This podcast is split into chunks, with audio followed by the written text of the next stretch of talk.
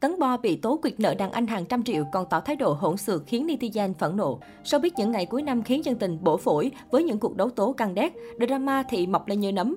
Nổi trội nhất giữa 7.749 biến căng là đoạn clip đàn anh bóc phốt một sao nam vi biết quyệt nợ hàng trăm triệu, nhưng chính chủ chối đầy đẩy, thái độ gây phẫn nộ.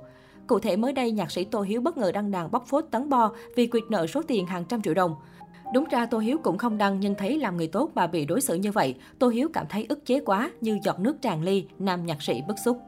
Theo lời kể của Tô Hiếu, giữa lúc đàn em gặp khó khăn, nam nhạc sĩ đã cho Tấn Bo vay mượn hàng trăm triệu. Đến giữa năm nay khi gặp mặt với mong muốn được trả lại thì Tấn Bo có những lời lẽ không hay với Tô Hiếu, thái độ hỗn xược khiến netizen phẫn nộ. Anh cho em chứ anh cho em mượn hồi nào, anh nói anh giúp em mà, tự nhiên bây giờ gặp tụi em anh nói từng cho em mượn là sao, không có cửa đó, anh khỏi kiếm chuyện em nha, anh muốn gì. Tuy nhiên, đây chỉ là chia sẻ một chiều từ phía Tô Hiếu. Chúng tôi đang liên hệ Tấn Bo cùng các bên liên quan để làm rõ sự việc. Năm 2019, một tài khoản Facebook đăng tải dòng trạng thái tố nam diễn viên hài Tấn Bo mượn 200 triệu.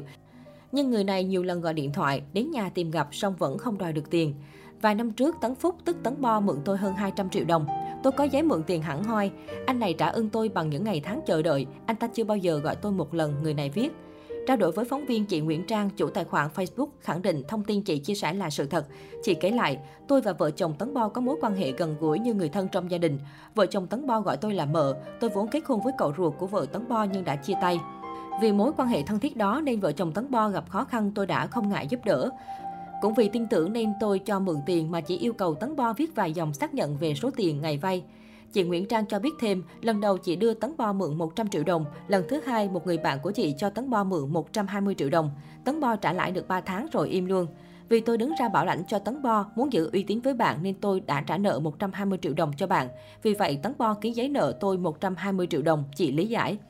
Chị cho biết suốt thời gian qua chị đến nhà tìm gặp nhưng hầu như không gặp được vợ chồng nam diễn viên hài. Trong khi đó, phản hồi về sự việc Tấn Bo từ chối trả lời, song bà xã Tấn Bo cho hay, anh Bo định giữ im lặng, chịu mọi điều tiếng nhưng tôi phải nói. Thật sự số nợ đó là có nhưng đều do tôi làm ăn hùng hạp với người thân trong gia đình mở hai quán mì cay. Trong quá trình kinh doanh xảy ra thua lỗ mới dẫn tới nợ nần. Anh Bo không biết và cũng không liên quan đến số nợ này. Về giấy tờ vay nợ mang tên Tấn Bo, chị Xuân Nhi giải thích, khi mắc nợ nần tôi bị khủng hoảng, bỏ nhà ra đi 2 tháng. Anh Bo muốn tôi trở về và để đảm bảo với người thân sẽ trả số nợ nên đã chấp nhận ký giấy thay tôi. Anh Bo không muốn nói chuyện này nhưng tôi là mẹ của bốn đứa con, tôi làm thì tôi nhận. Tôi không muốn các con nghĩ khác về mẹ chúng. Tuy nhiên về số nợ 200 triệu đồng, Xuân Nhi khẳng định đã trả xong 100 triệu đồng cho người mợ của mình.